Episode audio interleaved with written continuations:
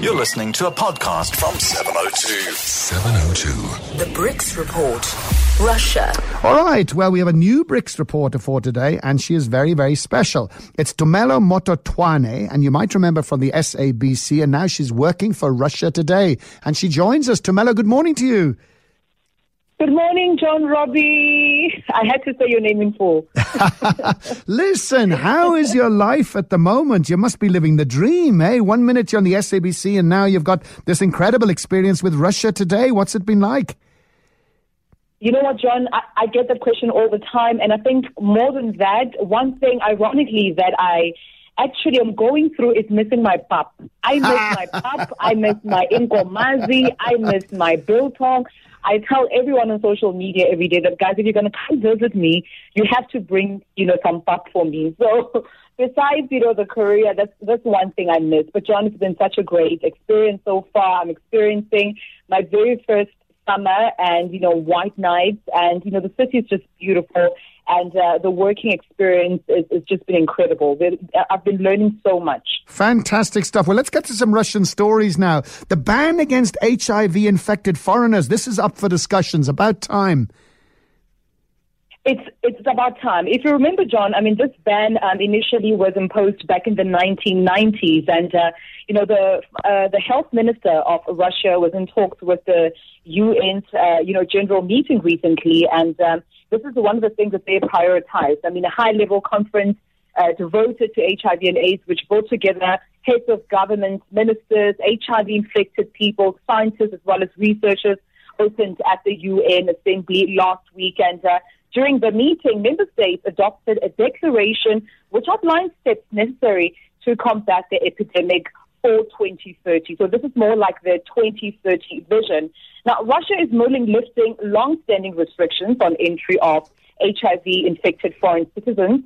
Um, the country's health minister, of course, said this at this um, UN meeting, and Russia is actually considering changing the current legislation regarding the rights of HIV-infected citizens and to lift restrictions that, you know, sort of prohibit their entry into the country. Now, we've sort of seen them start this with, uh, you know, foreign uh, citizens mm. who have relatives living in Russia, and now they too can access, you know, entry into Russia with ease.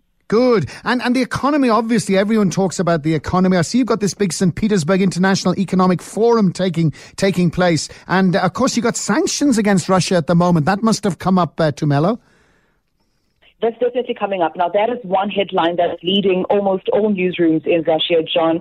Um, June 16 will be Youth Day in South Africa. Well, that will be the St. Petersburg's International Economic Forum in Russia, which will be held, um, of course, right here in Moscow. And discussions are likely, you know, to focus on, you know, Moscow and, you know, St. Petersburg, as well as the country's national um, structural reforms, their finance situation, their economic structures, and, you know, thousands of corporate executives, government officials, diplomats, analysts, as well as journalists are due to descend there to kind of understand where Russia is and what their plan is moving forward with the sanctions. Now, interestingly enough, the USA has repeatedly confirmed that they want no part of this. They will not be attending the St. Petersburg International Economic Forum, which is, of course, dubbed the Davos of, of, of Russia. Um, and they've also further cautioned, you know, the U.S.-based companies to sort of stay away from, you know, a country which has been, you know, sanctioned, a country which has shown no international mm. um, sort of like, you know, diplomacy and law and regard with regards to the Ukrainian crisis. So it would be very interesting to see what happens um, you know, come Thursday. Okay, we'll keep an eye on that one. And briefly, the football. I mean, we spoke to Adam with a UK report, the fan uh, violence between the Russians and the England. What uh, the English? What's been the reaction over there, Tumelo?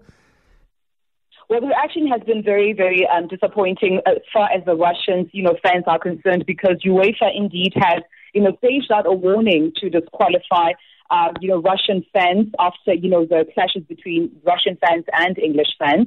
Um, we understand that about 150 Russians were sort of implicated in these violent clashes, and UEFA wants none of it.